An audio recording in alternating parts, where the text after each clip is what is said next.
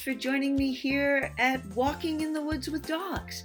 I'm going to continue with B.F. Skinner's Science and Human Behavior, and we are up to chapter 21, the title of which is Group Control. I mean, does this stuff ever stop being interesting and, and relevant? It doesn't seem to be. Um, always always really interesting to have the opportunity to see what Skinner had to say about the group control of behavior. I want to thank you folks for subscribing to this podcast, which I think it increases the likelihood that people will find it. Um, I am a, a one person show here. I produce this myself, so I don't, um, it's no, no great shakes, but I do the best I can. And, um, just hope that that um, more folks can can access the information that has been provided to us by B.F. Skinner. And I want to thank my friends and folks for sharing information and sharing this that this podcast exists. And I want to thank Joe for sending me an email um, and thanking me and encouraging me to keep going with it. I really appreciate that. Okay, so without any further ado, we will get started with chapter 21 Group Control.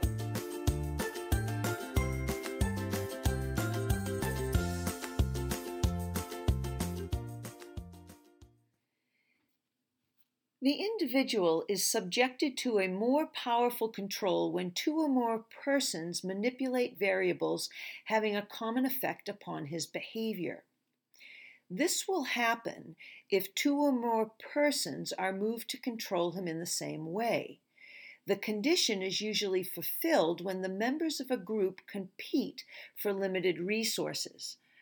A social system, in the sense of chapter 19, is then established in which one man's positive reinforcement is another man's negative.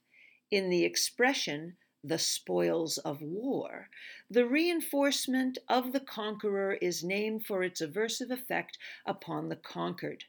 The child who takes a toy from another is thereby reinforced, but the loss of the toy is aversive to the other child. The successful suitor inevitably creates an aversive condition for other suitors. Since an individual may affect all other members of a group in this way, their counter control may be undertaken in concert. All the other members become what we may designate as the controlling group. The group acts as a unit insofar as its members are affected by the individual in the same way. It need not be highly organized, but some sort of organization usually develops. Controlling practices acquire a certain uniformity from the cohesive forces which lead individuals to take part in group action, chapter 19, and from their mode of transmission from one generation to another. The principal technique employed in the control of the individual by any group of people who have lived together for a sufficient length of time is as follows the behavior of the individual is classified as either good or bad, or to the same effect, right or wrong, and is reinforced or punished accordingly. We need not seek far for a definition of these controversial terms.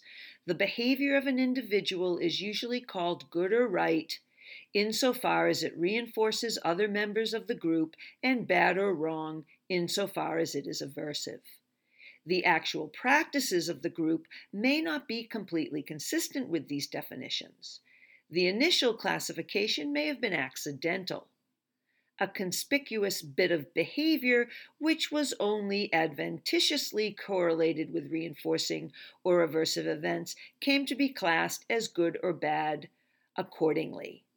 Our definition applies literally to the origin of such a superstitious practice, but does not fit any current effect. A classification of behavior may also continue in force long after it is out of date. Behavior often continues to be branded good or bad, although, through some change in conditions, it is no longer reinforcing or aversive. The classification may also be defective because of the faulty structure of the group. All members may not participate to the same extent. Since an act may have different effects upon different members, some of whom may, therefore, classify it as good and others as bad. Subdivisions of the group may conflict with each other in the direction of their control. For example, the use of physical force is generally aversive to others and hence called bad, but it may be classified as good by those who exhibit similar behavior in controlling a third party, either within or outside the group. Behavior which is immediately reinforcing may have long term aversive effect. The behavior of seduction or of exerting undue influence is often effective through positive reinforcement, but the ultimate consequences may lead the victim, as well as others, to classify it as bad. The group as a whole seldom draws up a formal classification of behavior as good or bad. We infer the classification from our observations of controlling practices. A sort of informal codification takes place, however, when the terms themselves come to be used in reinforcement. Perhaps the commonest generalized reinforcers are verbal stimuli good, right, bad, and wrong. These are used together with unconditioned and other conditioned reinforcers such as praise, thanks, caresses, gratuities, favors, blows, blame, censure, and criticism to shape the behavior of the individual. The actual controlling practices are usually obvious. Good behavior is reinforced and bad behavior punished.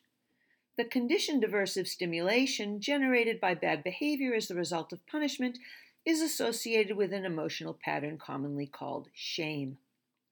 The individual responds to this when he feels ashamed of himself.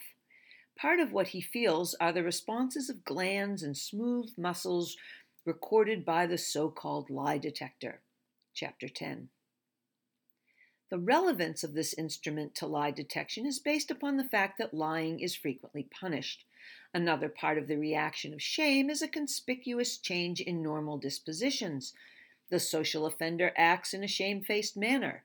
Any or all of these emotional conditions may be directly or indirectly aversive, in which case they combine with other conditioned aversive stimulation in providing for the reinforcement of behavior which displaces or otherwise reduces the probability of the punished response. The best example of such behavior is self control. The group also directly reinforces practices of self control. Why the group exerts control. In explaining any given instance of group control, we have to show how the behavior of the controller is interlocked with that of the controllee in a social system. We must also show that both are adequately accounted for by the specified variables. In a given instance, good behavior on the part of A may be positively reinforced by B because it generates an emotional disposition on the part of B to do good to A. This explanation is not very satisfactory because it simply appeals to a standing tendency to do good. But it seems clear, simply as a matter of observation, that the behavior of favoring another is modified by appropriate emotional circumstances, and that good behavior on the part of another is a case in point. The mother reinforces her child in a burst of affection when the child's behavior is especially good or right. Another possibility is that the group appropriately reinforces good behavior just because the probability of similar behavior in the future is thus increased. The gratuity may be given to guarantee similar service in the future. It then has nothing to do with gratitude as an emotional disposition to favor others. The community also teaches each member to thank or praise the individual who has behaved well and to do so even when the member himself is not directly affected. An act of heroism is acclaimed by many people who have not, in this instance, been positively reinforced. The educational practice generates good behavior in the individual by assuring the proper reinforcing behavior on the part of the group. The emotional dispositions which lead the members of a group to punish bad behavior are, unfortunately, more obvious. Anyone who injures others, deprives them of property, or interferes with their behavior generates a heightened inclination towards counterattack. This statement is again merely an appeal to an observed increase in the tendency of individuals to act aggressively under certain circumstances. But there are variables outside the field of emotion which work in the same direction. If A's aggression is momentarily reduced through B's counteraggression, we have seen, of course, that the long term effect is different, B will be reinforced. B's behavior in punishing A may thus be due simply to operant reinforcement. It is sometimes argued that an emotional disposition to counterattack is the basic variable. That's why we always strike a child in anger, and that any interpretation of the behavior as intellectual is a mere rationalization. Chapter 18. But the practice could arise in the absence of an emotional variable. One could punish objectionable behavior simply to reduce the probability that it will recur. Educational agencies also encourage the use of punishment to control bad behavior, and they generate a tendency to exert the control even though the individual himself is not at the moment involved. The agency may work through emotional variables, for example, by generating resentment or indignation with respect to dishonesty, theft, or murder, or through operant reinforcement by appeal to the consequences. The effect of group control. The control exercised by the group works to at least the temporary disadvantage of the individual. The man who has been positively reinforced for giving his possessions and services to others may find himself thoroughly despoiled. The group has generated behavior which, although it achieves the positive reinforcement accorded good behavior, also creates strongly aversive conditions for the individual. Among the forms of good behavior strengthened by the community are practices of self control in which the behavior which might result in extensive reinforcement is weakened. That the individual suffers when bad behavior is punished is more obvious. Punishment itself is aversive, and behavior which works to the advantage of the individual at the expense of others is, temporarily at least, suppressed. Punishment is also the principal variable responsible for the behavior of self control, which, as we have just seen, also reduces primary reinforcement. In short, the effective group control is in conflict with the strong, primarily reinforced behavior of the individual. Selfish behavior is restrained and altruism encouraged. But the individual gains from these practices because he is, in he is part of the controlling group with respect to every other individual. He may be subject to control, but he engages in similar practices in controlling the behavior of others. Such a system may reach a steady state in which the individual's advantages and disadvantages strike some sort of balance. In such a state, a reasonable control over the selfish behavior of the individual is matched by the advantages which he gains as a member of a group which controls the same selfish behavior in others. The power of the group is, of course, great. Even the political tyrant, the despotic father, the bully in the street gang, or any other exceptionally strong individual usually yields eventually to the group as a whole. The less talented may be wholly submerged by it. In discussing psychotherapy in chapter 24, we shall consider some of the consequences of excessive control. Fortunately, the group seldom acts efficiently enough to press its advantage to the limit, and its full power is probably never felt. Classifications of behavior as good, bad, right, or wrong are seldom clear cut, and they are not consistently supported by all members of a group. Certain organized subdivisions of the group, however, may make better use of their power, as we shall see in Section 5 justification of group control. Certain familiar questions in the field of ethics may have occurred to the reader. What do we mean by good? How may we encourage people to practice the good life? And so on. Our account does not answer questions of this sort in the spirit in which they are usually asked. Within the framework of a natural science, certain kinds of behavior are observed when people live together in groups. Kinds of behavior which are directed toward the control of the individual and which operate for the advantage of other members of the group. We define good and bad, or right and wrong, with respect to a particular set of practices. We account for the practices by noting the effects which they have upon the individual and in turn upon the members of the group according to the basic processes of behavior.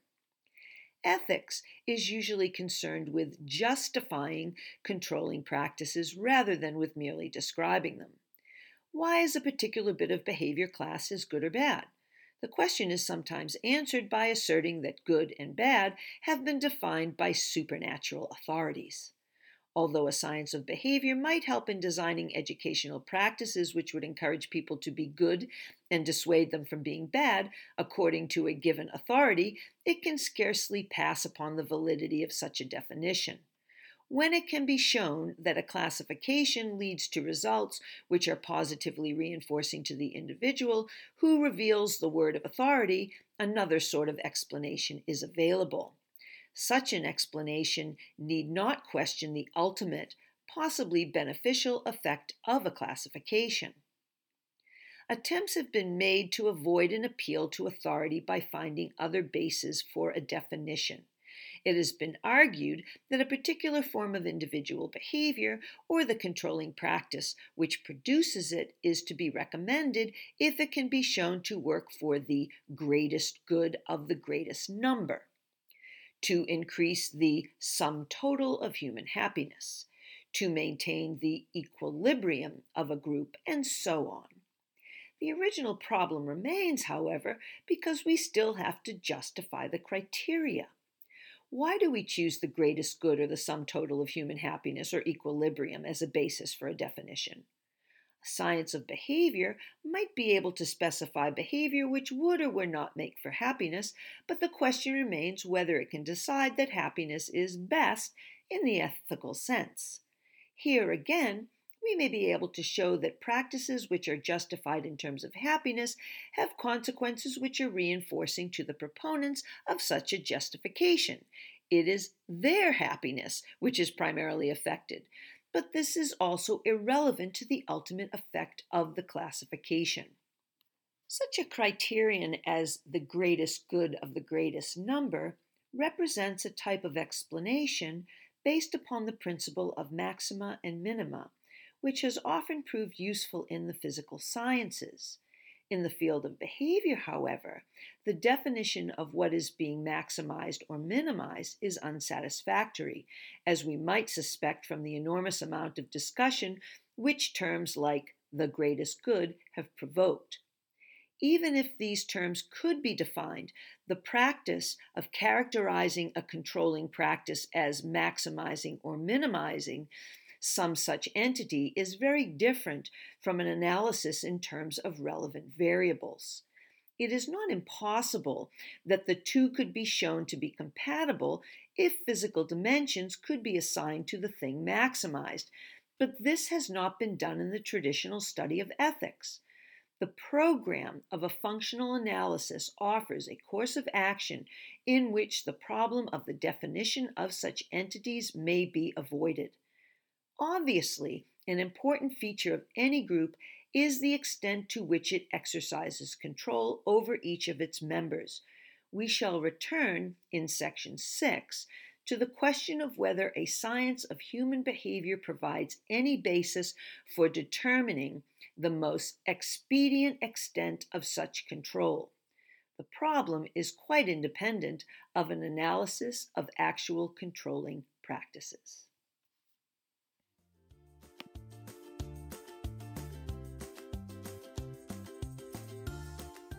Okay, well, that finishes up chapter 21.